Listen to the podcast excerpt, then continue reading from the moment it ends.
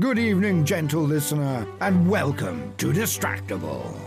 This episode, it's even more gloriously chaotic than usual, as mustachioed Missouri Mark hijacks the episode, then grants twisted abilities. Woeful Wade sings an intermission trumpet solo and chooses communication, tastelessness, and transparency.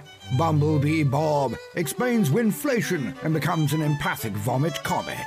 From free beer to an epic death duel. Yes! It's time for Gifts, Holes, and Powers. Now sit back and prepare to be distracted and enjoy the show.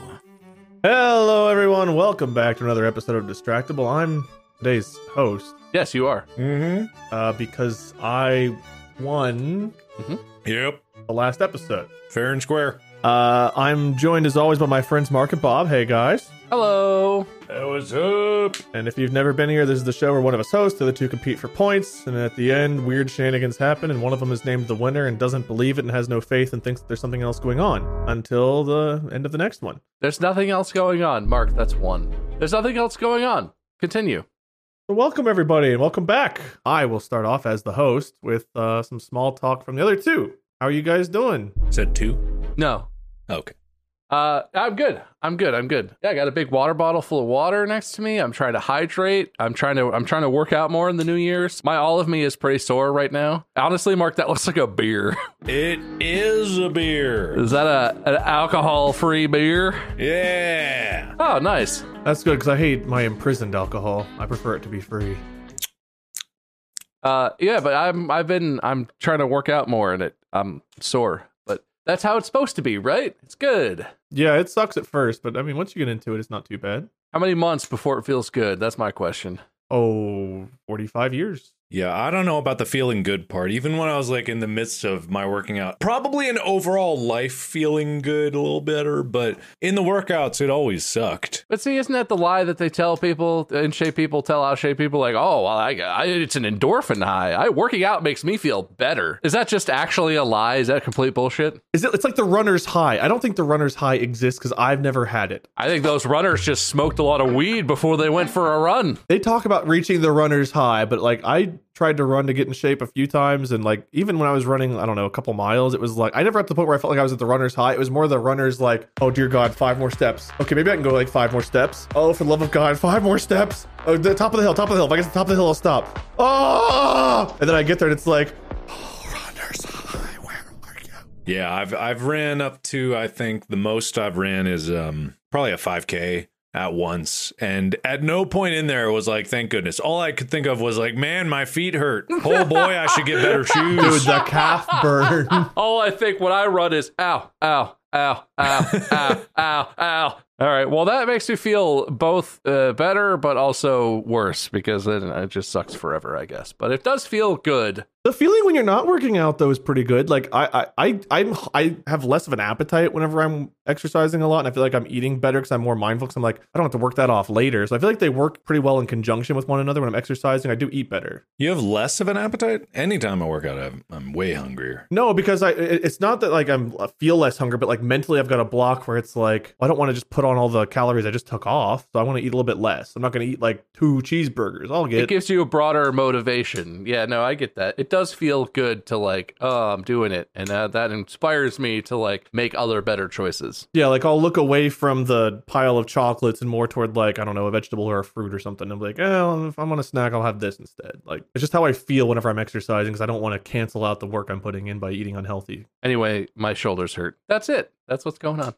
Well, good for you, Bob. Happy for you. I need to get back on it more, too. Molly's been good. She's been going to the gym, working out from home. We have, like, an elliptical and a treadmill and some weights and stuff, so she's been working out. Nice. I need to get back to it, but this has really been the first week of somewhat normalcy. It's kind of like get the house back together, figure out what's growing in that one toilet I've neglected for like a month, and then how is it you just moved in? How is there something growing in the toilet already? Or was it there when you got there? It was already there. It's like a banana tree. I go and I skip bananas, take them downstairs to eat them. You don't have a banana tree growing out of your toilet? I was over wait, what? I must not have seen that bathroom. No. I'm definitely not exaggerating.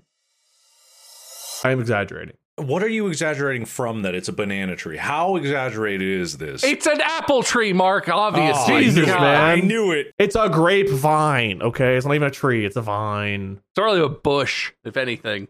What are you pondering, Mark? You got quite the ponderous look about your visage. What are you pondering, man? It wouldn't be the last episode, would it? I'm trying to find news articles and definitely nothing else. That's two, Mark. Are you guys going to explain what these numbers mean? It's fine. You're assuming it's about you, Wade, but you were literally there for the whole previous episode. There's no other communication that took place. I have a me-centric position in the universe where, like, I want everyone to be happy, but secretly inside I believe that, like, I'm the center of the universe, and this is a Truman Show, and you guys are all actors in my movie. You're the main character. Yeah, I've got main character syndrome to some extent, so, like, everything is about me even when it's not in my own head. Well, sometimes it's not, Wade. You'll adjust.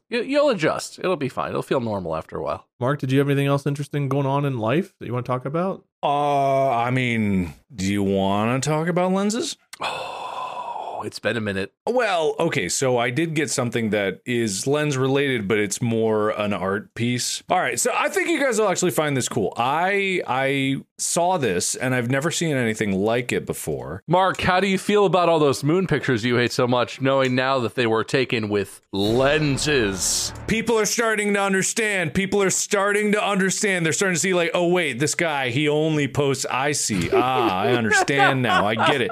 The weirdest grudge of all time. Look.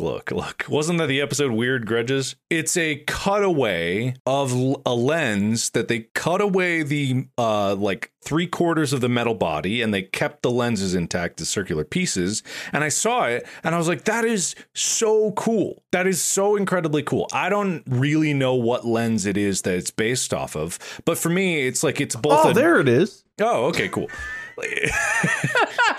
For those of you who are listening and not watching, it is looks like a zoom lens of some kind that is mounted vertically from the smaller side where that attaches to the camera.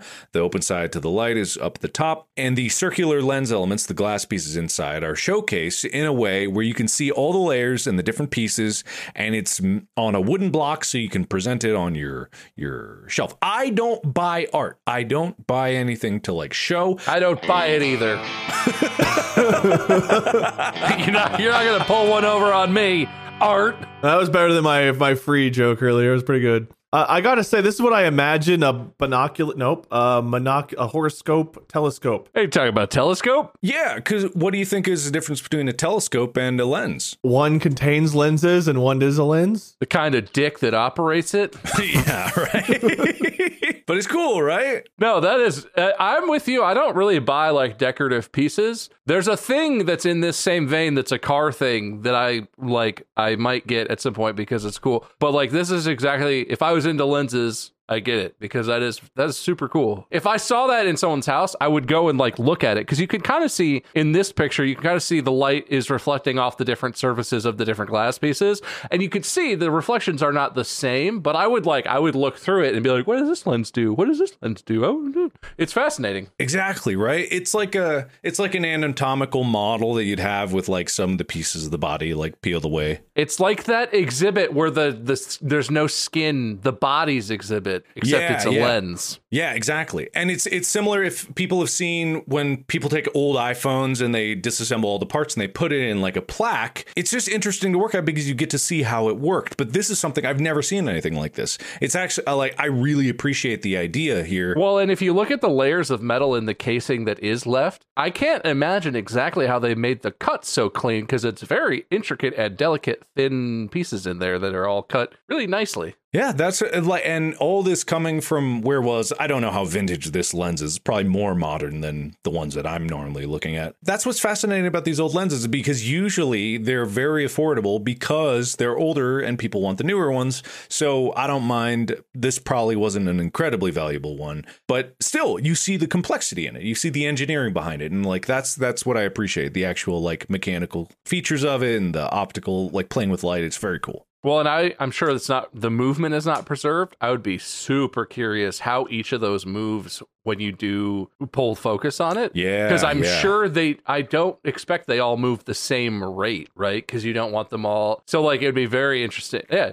I get that. That's cool. Relatable lens stuff, Mark. I love it. Thank you. It's more art than anything, but I know you don't buy that. I don't buy art.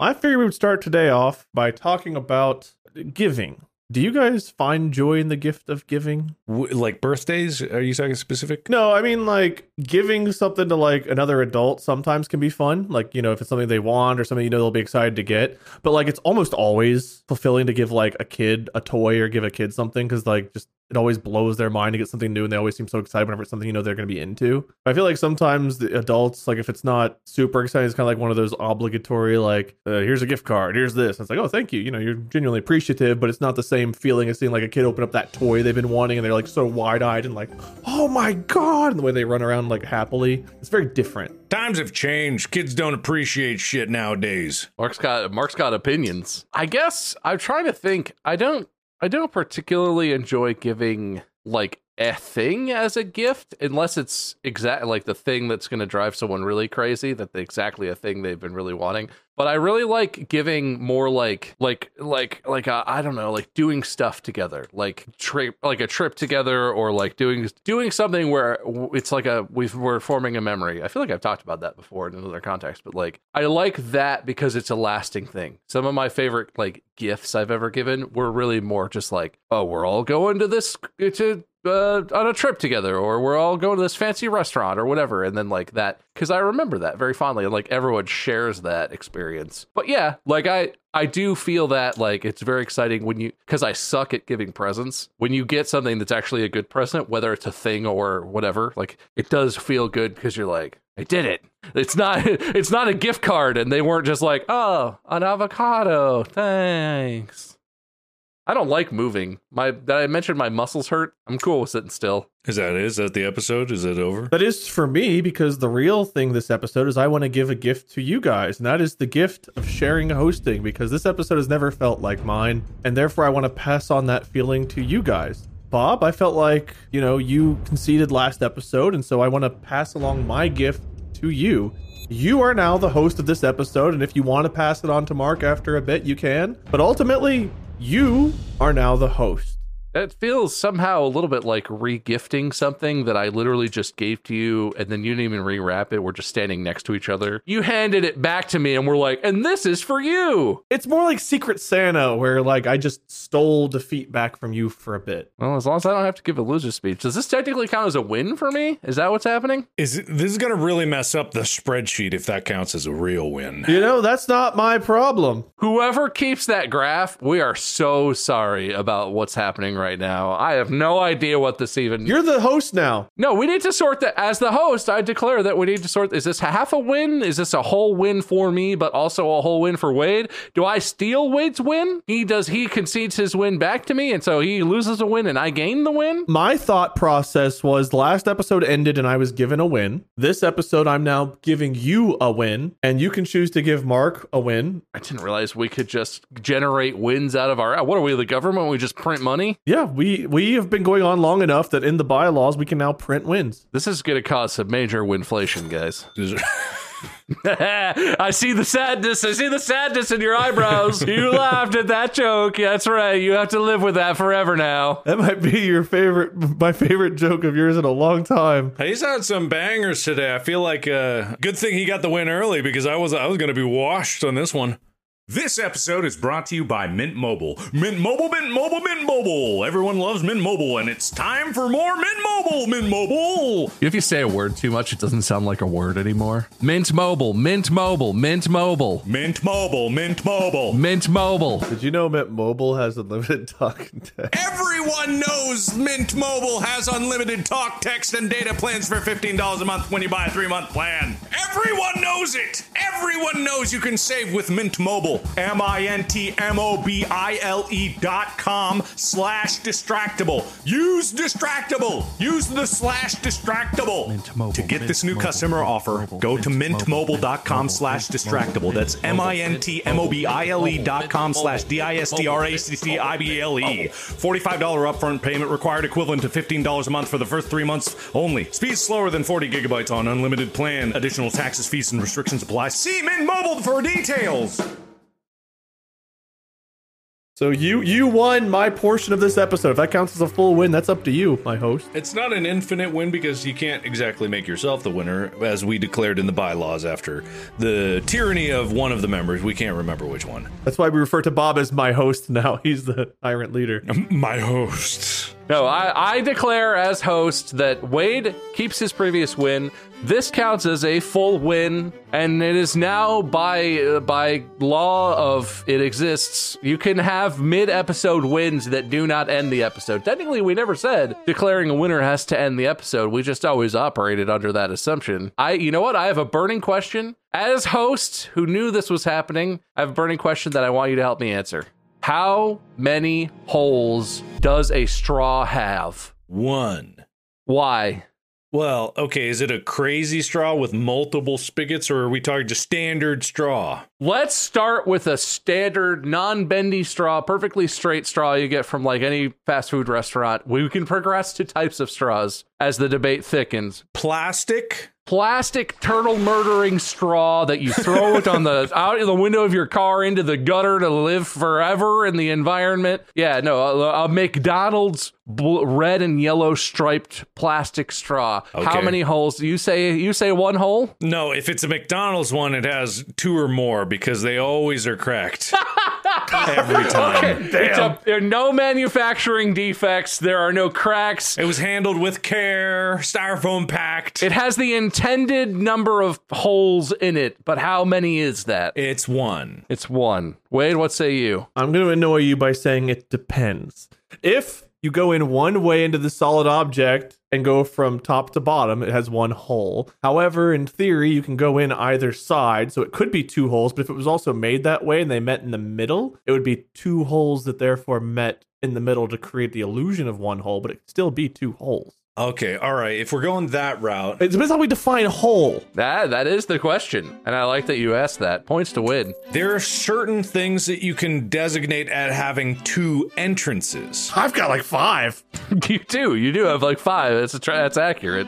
But when you are using a straw, it has a fully intended purpose of having an intake and an outtake. X-take. So you got your intake and your X-take. It's intaking through one entrance and then X-taking into your mouth. And therefore, I don't think you can say it has two holes because even if you're talking about a hole in the ground, you know, then even that definition is arbitrary. And it doesn't have another entrance.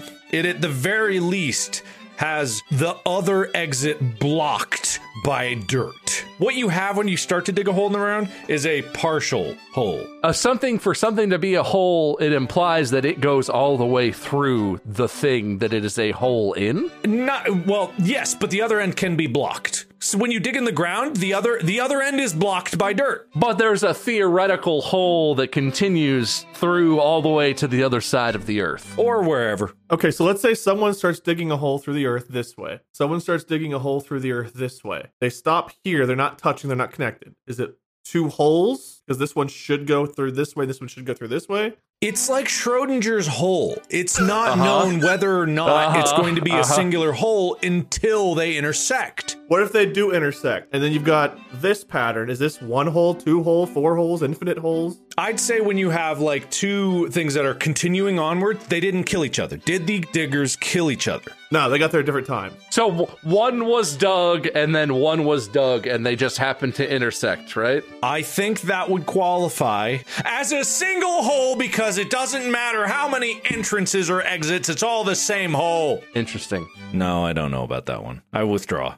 Points to Mark for being bold. Points to Mark for... All right, Mark, you brought this up with the crazy straw, but I have a different way I like to illustrate the complexity of this point. So let's say, for argument's sake, there is one hole in a normal straight straw. It goes the top and the bottom. They're connected by one hole. A human digestive tract has one opening that things traditionally go into and another opening that things traditionally go out of, and they are connected, if you ignore the complexities of the digestive tract, essentially they are connected by one tunnel that winds its way through the torso of the human body. So does a digestive tract have one hole, or do you have a mouth hole and a butthole that are two holes?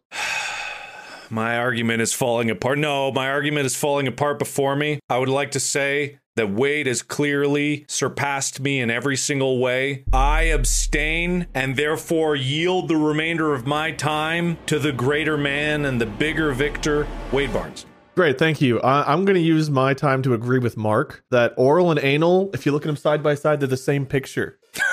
It's the same thing.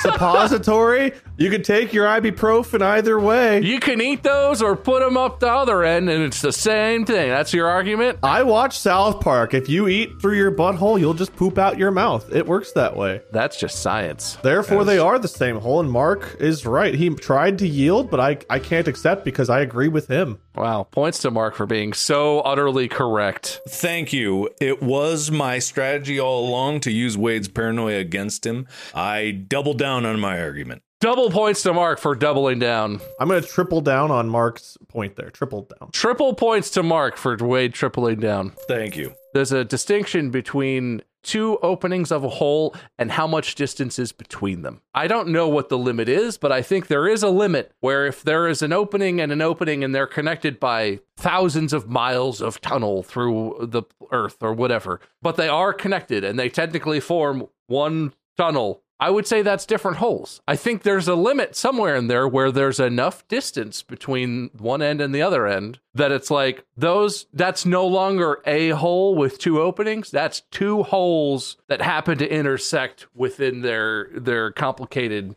meanderings. If you think about it, like if you were to take a piece of paper and you were to fold it in half, you know, the old wormhole argument. Schrodinger's paper. But imagine that it like didn't have, it wasn't this. It was just like, it was one solid block that then you peeled in half, you know what I mean? So you got your hole in there and then you mechanically separate it later into two pieces, but it was bridged by that tunnel inside of it. Like at what point does it become two holes connected by like a curvy bridge in between them? You know what I mean? So, I mean, you're talking about fundamentally separating the hole, which I think does make multiple holes. Well, what's the difference between separating the hole and making the entrances farther apart? I think Bob's right in that there probably is a delineation of like, if this was connected in a solid piece that just like swelled like a balloon, at what point is it two holes to the balloon, you know? Does our knowledge change how many holes there are? Like, let's imagine we had a cube, right? Just a cube, and there's a hole on it. We all agree it's a hole. But you can't see where it goes. We don't know where it goes, how deep it is, anything. Sure. We just see a hole. Now imagine there's a second hole in the cube. We don't know if it connects to the other one, if it doesn't. We just know that there's a second appearing hole. Oh, that's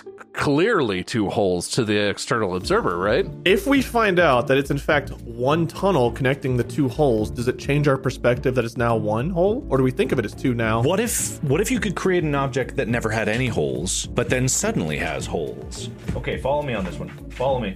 You have a piece of paper, right? Wow, another one. You roll it. A cajoli. Some sort of holy cannoli. I posit that straws are not straws. Straws are cannolis, and all holies are actually cannolis.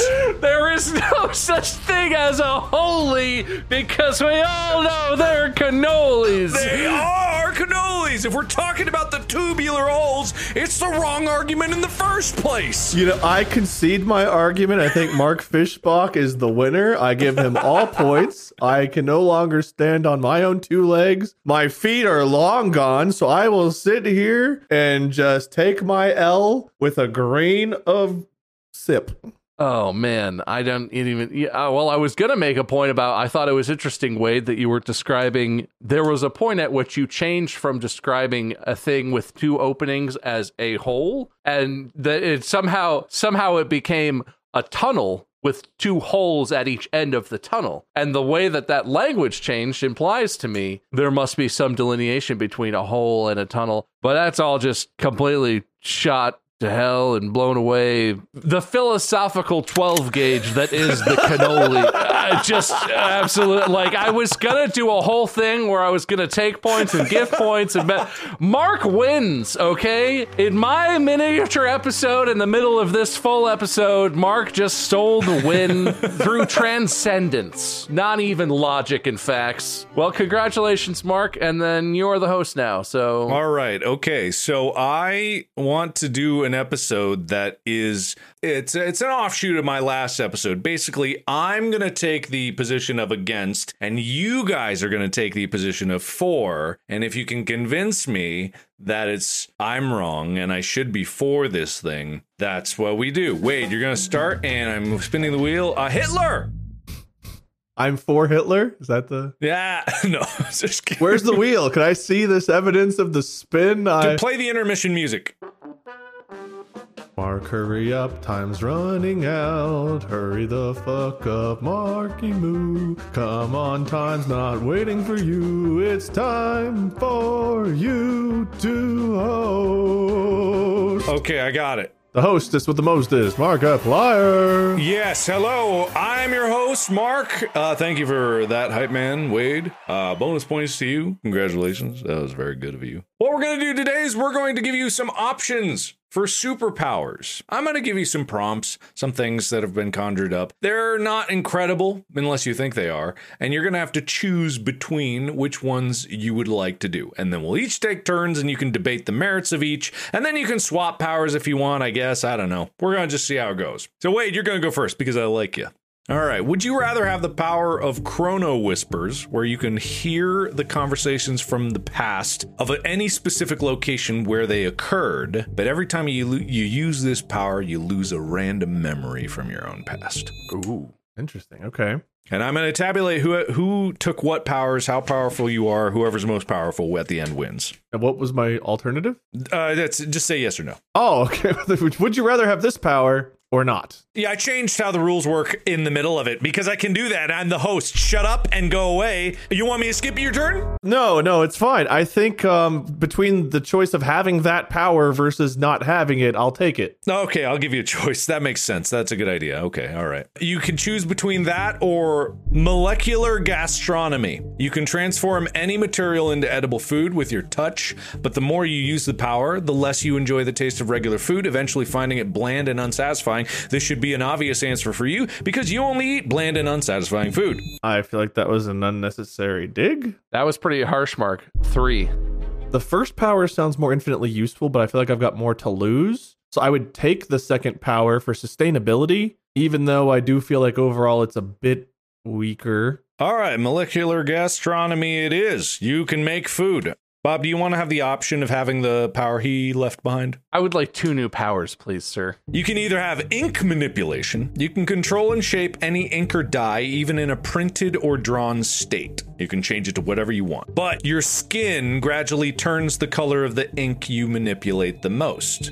Corollary power question. Do I become invisible if I just spend a lot of time manipulating invisible ink? Possibly. I like thinking about it. Okay, other one, gravity reversal. The ability to reverse gravity for yourself, allowing you to walk on ceilings. At the expense of, each use induces severe vertigo lasting several hours. Sorry. When you said that in my head, I was like, so I could basically fly if I just flip-flop the gravity really fast. I could hover, and then I just had a vision of me flying over a city just like, but I can fly, so, you know, that's cool. Just the most earth-shattering vertigo that's ever happened. I would definitely take the gravity. Yeah. I like the drawback. I like that's a big curb to that power, but I still feel like even as a one-off thing, even having that as an option, I really like. So I would take gravity reversal. Yeah, you would become effectively immune to falls to your death because you could reverse. I don't know. You might overshoot the ledge you were first on, but yeah, it could probably work in your favor. You could use your vomit as like a jet to manipulate where you're going. There's a limit to how sick you could get. So there's a maximum point you could reach. You just have to become mentally able to overcome that. And then you can do anything with gravity. All right. He's picking gravity reversal. All right, Wade, it's your turn. You can choose between Dreamweaver, enter and shape people's dreams. However, you can't control your own dreams. They become increasingly more vivid and disturbing. Okay. Oh, great. Holy shit. Or Echo Speech. You can replicate any voice you've heard before perfectly, but your natural voice becomes weaker and eventually will disappear. Dreamweaver sounds like a lot of fun, but I do value my sleep, and having horrible nightmare dream sounds terrible. I'll take the echo. All right, eventually you'll lose your own voice, but you can pick up some random person's voice that probably sounds similar. Bob, you can either be an emotional sponge, where you absorb the emotions of others, lessening their emotional burdens, but you experience the absorbed emotions later at random, intensified but one time. Okay. Ideally, while you're in the air from your gravity reversal. Violently puking my way through the air, I'm suddenly overcome with the horrific tragedy of that person's experience. Mm-hmm. Oh, man. You can choose between that and temporal artistry, ability to create art that changes based on the era it's viewed in. So any art you make will change as it moves through time, but you become increasingly detached from the current time period, feeling like an outsider. I don't know if this means you're going to live a long time, but this one's an odd one. It doesn't sound like a very pleasant existence, but I feel like I have to go all in on the pure chaos of the persona that I'm developing. I would have to take the emotional sponge. Well, what's interesting is it doesn't say you only take bad ones, so you could be an emotional vampire. You're floating, puking, sucking up everyone's happiness. I just need to go to a lot of sporting events and root for the, like, sit in the winning team section. You're just going to be going on randomly in your day, just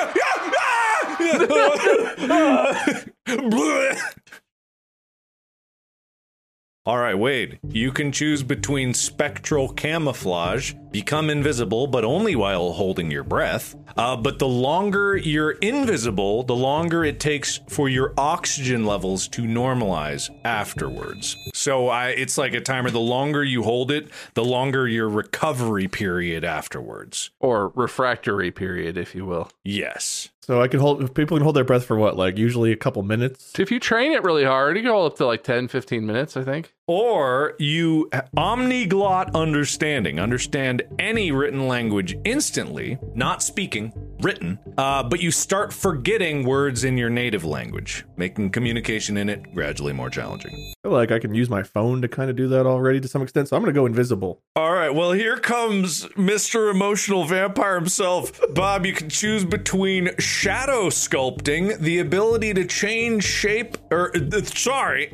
to shape and harden shadows into tangible objects.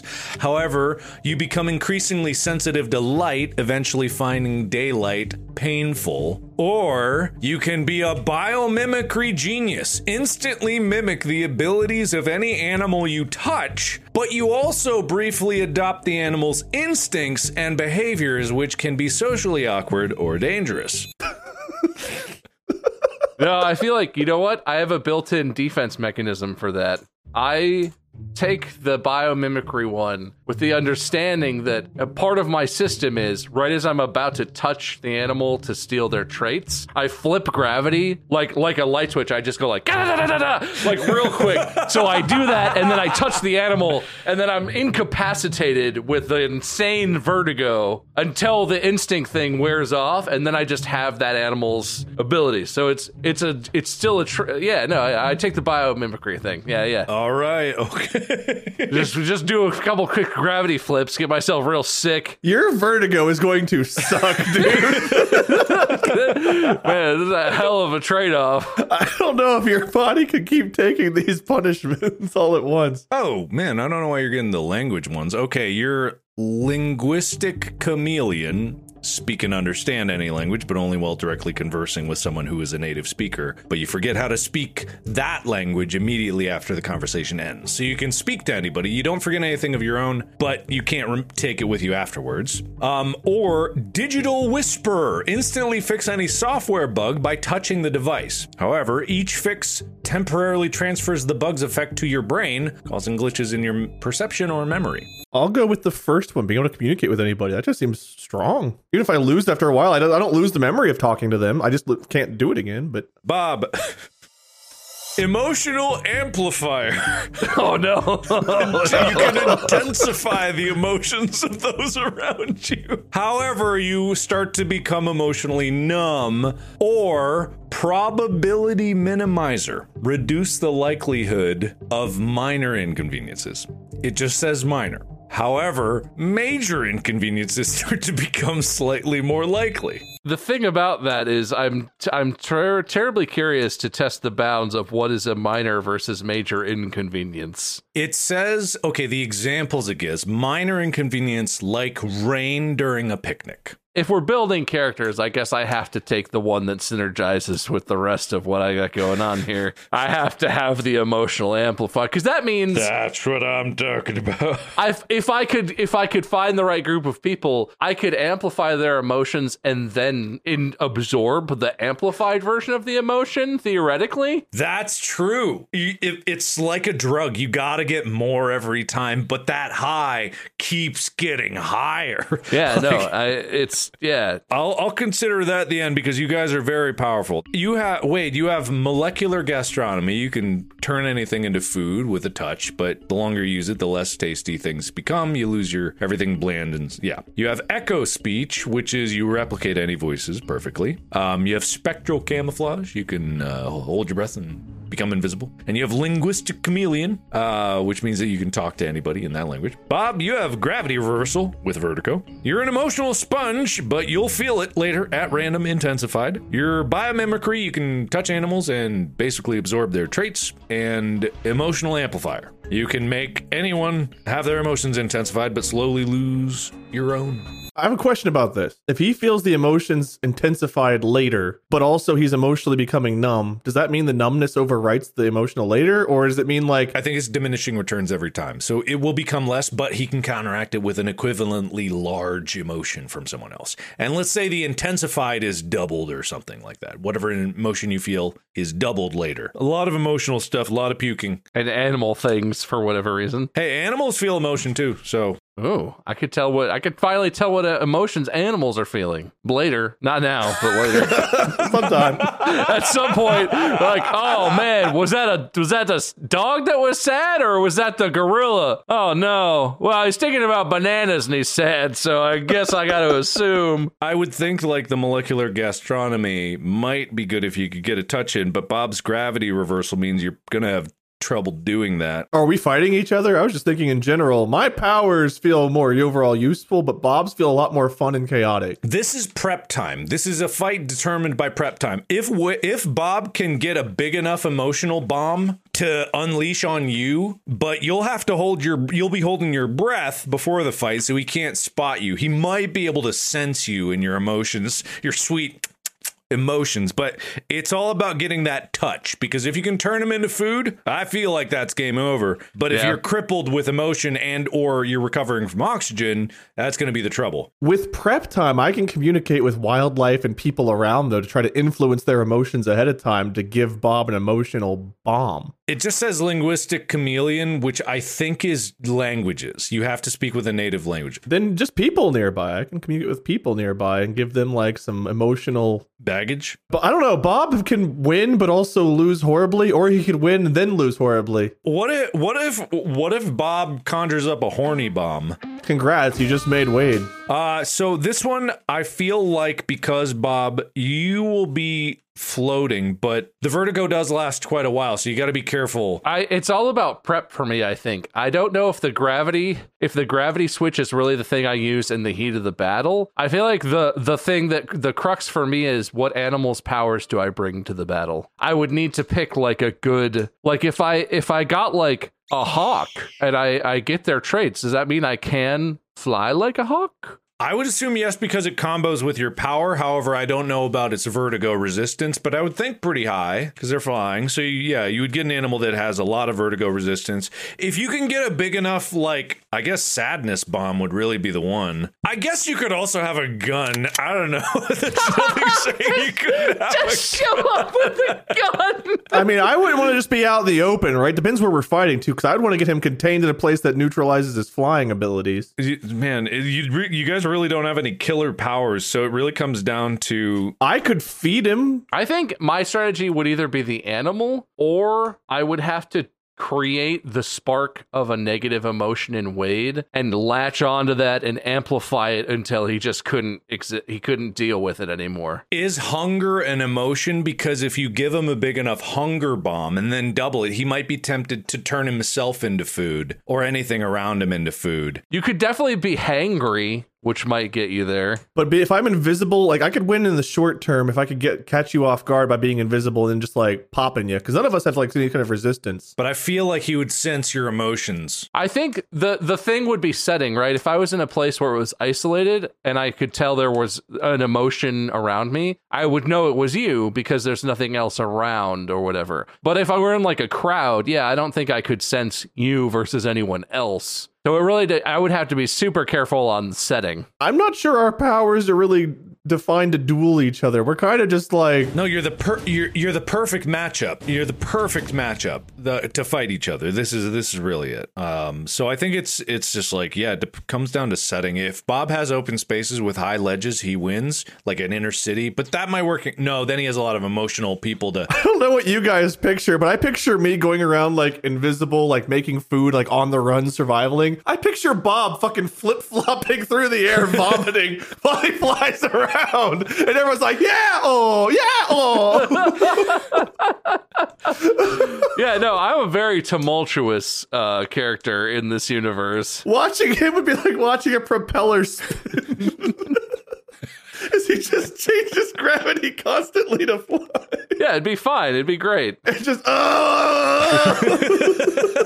And you know that scene in WALL-E where he's in space, but he's got the fire extinguisher? It's like that, but with vomit. I mean, that's the thing, Mark. You have to decide who wins. I feel like Wade and I have both built quite the characters, but it's on you to pick the ultimate winner, I guess. I'll let ChatGPT figure this out. All right. In the quaint town square, where the cobblestones echoed with history and the air buzzed with the chatter of locals, an unusual confrontation was set to unfold. Wade, known for his unique set of abilities, was preparing to face off against Bob, an adversary with equally formidable powers. Wade, utilizing his molecular gastronomy, had already transformed nearby objects into edible substances, creating an array of bizarre but strategic distractions. His echo speech allowed him to mimic voices from the crowd, causing confusion. I had forgotten about that. Meanwhile, his spectral camouflage rendered him invisible, a ghostly predator among the unsuspecting townspeople. The linguistic chameleon ability kept him in tune with the multilingual murmurs of the crowd, ready to use any piece of information to his advantage. Bob, on the other hand, was already feeling the initial pangs of vertigo as he clumsily hovered above the crowd using gravity reversal.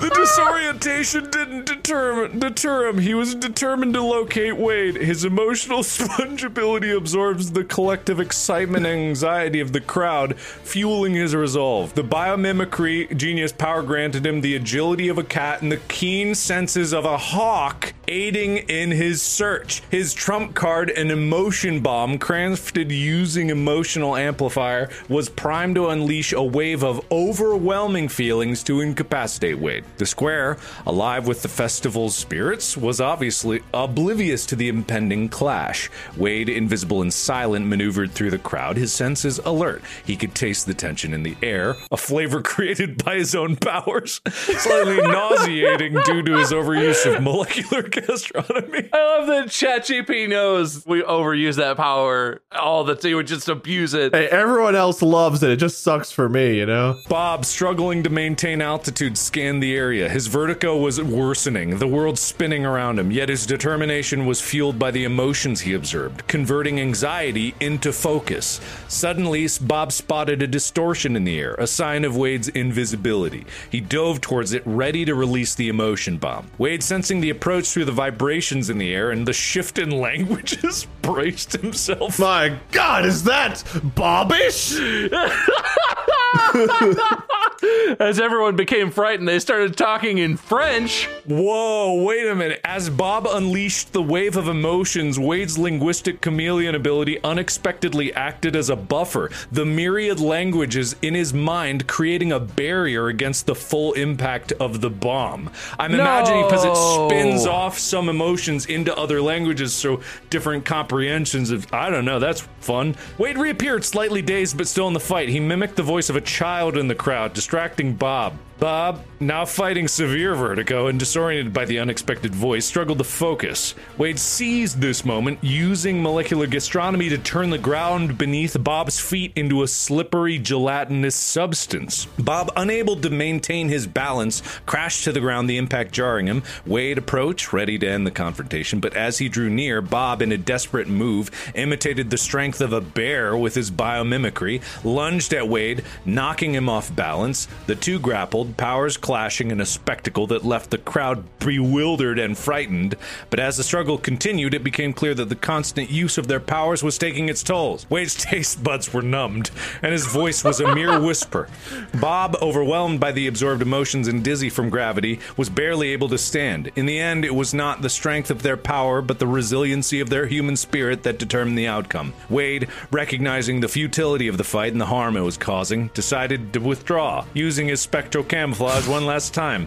He vanished from sight, leaving a bewildered and weary Bob amidst the confused but unharmed crowd. The battle ended not with a definitive victor, but with the realization that sometimes the greatest strength lies in choosing not to fight. Well, they were as good at figuring it out as we were. Thanks a lot, ChatGPT. Yeah, what the hell kind of nothing burger bullshit? Man, what a tease. We got all the way through that. You bear kicked me. I fooded your feet. That's the end of Act 1. Finish the movie, ChatGPT. Yeah, I just asked it. I said, oh, come on, pick a winner. Seizing the moment, Bob, channeling the strength of a bear, charged towards Wade. Wade reeling from the emotional onslaught. Oh, you sent another emotion bomb. Bob reached Wade just as he turned invisible again. He struck with the full force of the bear, catching Wade off guard. Impact was powerful enough to knock him to the ground, rendering him disoriented, unable to effectively use his power. Bob, standing over, had a clear advantage, although struggling with zone downsides, severe vertigo, and emotional overload.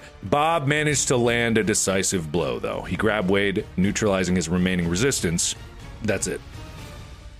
All right, Bob, you win. Fair is fair, I guess? I don't know. I mean, I think it's right. It's like, this is a weirdly even matchup, and we don't know why you're fighting in the first place. Like, I feel like, again, my advantage would come early. If I don't finish it early, depending on how severe your vertigo or emotional stuff gets, like, your animal powers and also just your abilities are stronger. It's just I rely more on staying hidden. If once you find me, you would have the advantage as long as you aren't just vomiting in emotional pain. It should have had you turn the ground into a cannoli, and then I would have got stuck inside of it. Turns out my real weakness this whole time was bears. Yeah. You weren't ready for bears, were you? I was ready for everything else, but as soon as you had bear power, I was done for. Yeah. Wow. Well, Bob, you win, I guess. I certainly earned it. Yep. Do I end this episode? I was the winner. Yeah, I have to take on the response. All right. Thank you so much for joining me on this mini portion. I'm ending both my mini portion and the episode because why not? Watch out for Bob hovering and puking above you. Hard to miss. You might be into it. Depends what kind of emotions you're feeling at the time. Bob winner speech, I guess. Yeah, I mean, I really like the character that I built. I'm glad I don't actually have to live with those powers, but I think that's a hilarious combination of things that if the animal thing works the way the ChatGPT said it does, it's clearly a little overpowered, I think. But, you know, I'll take it. That's a happen chance. That's a good fight, I guess, Wade. And handshakes all around. And Mark, that's 4. All right, Wade, loser speech. Thank you guys for playing along. And Bob, congrats on 2 wins today. That's pretty amazing. To get a win from both of the other hosts in the same episode is a pretty powerful, never-before-done thing, so you've accomplished the impossible. So congrats to you on that. I have no reservations. I think we put it all out there, and it turns out bear wins. Thank you for listening and or watching. If you're confused, we're not. Podcast out.